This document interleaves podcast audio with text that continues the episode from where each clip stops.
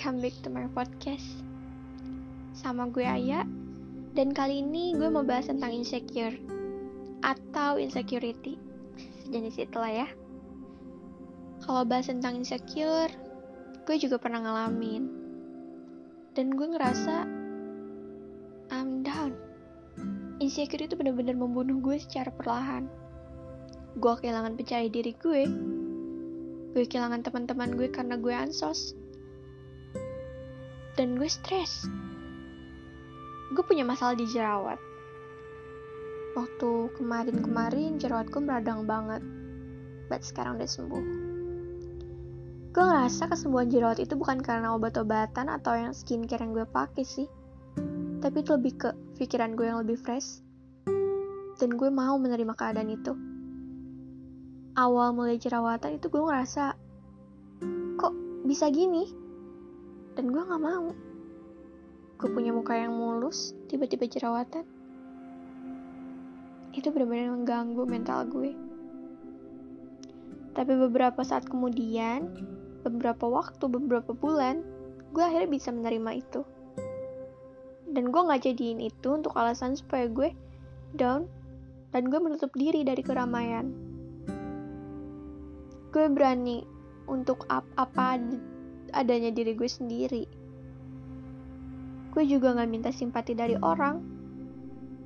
Tapi gue mau orang-orang mencintai dirinya apa adanya seperti gue. Banyak yang nanya kok berani sih? Up gak pakai filter? Make up? Sedangkan kondisi muka gak mulus. I love my face. Gimana pun keadaannya mau jerawat peruntusan, mata panda, or whatever, gue bakal tetap accept myself. Gimana cara kita dicintai sama orang lain kalau kita sendiri nggak bisa nyintain diri kita sendiri? Gue nggak glow foto yang biasa gue up. Gue nggak secantik filter yang biasa gue pakai. This is the real me. Not perfect, but I love it so much. That's my face, and I love. Semua harus dimulai dari rasa percaya diri. Kekurangan bukan aib dan perlu disembunyikan. Kamu, kalian, semuanya bisa glow up tanpa harus peduli apa kata orang lain. Yang tulus sayang sama lo, dia bakalan sayang sama lo itu just the way you are. Kalau lo menuntut diri lo untuk sempurna, seseorang akan bantu menuntut diri lo agar sempurna juga. Terkadang, seseorang yang lagi sama kita mencontoh treat kita ke diri kita sendiri. Kalau kita treat diri kita dengan buruk, people too. Begitupun sebaliknya. Jadi, apa pun kondisi lo saat ini, lo hanya perlu bersyukur dan menerimanya. Tapi bukan berarti lo berhenti untuk skincarean skincarean juga perlu kok. Tapi jangan kelebihan. Lo cukup terapin skincarean yang bener-bener penting dan berpengaruh di muka lo. Dan jangan juga dengerin omongan orang lain. Karena masih banyak di luar sana orang-orang yang ngomong seenak jidat. Ngatain yang punya rasa insecure itu alay, lebay, lemah, bla bla bla. Tanpa mereka sendiri pernah ngerasain gimana rasanya dihujat, dikatain cuman karena kekurangan yang ada diri kita sendiri. Gue tahu kok rasanya.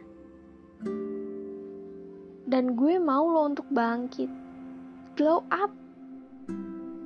Lo itu keren. Lo itu perfect dengan cara lo sendiri. Jangan pernah ragu untuk bangkit. Dan jangan berpegang teguh sama rasa insecure lo kurangin insecure, banyakin bersyukur. Tuhan bakalan kasih lo lebih dari itu. Oke, sekian dulu dari gue.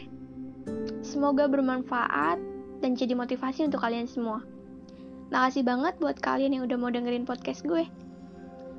Hmm, next gue bakalan bikin podcast yang lebih bagus dari ini, insya Allah. Doain aja. Terima kasih ya, jangan lupa di-share. Dan ajak teman-teman kalian buat dengar podcast ini juga supaya mereka semangat, terutama yang lagi insecure. Love yourself dan terapin self love. Bye.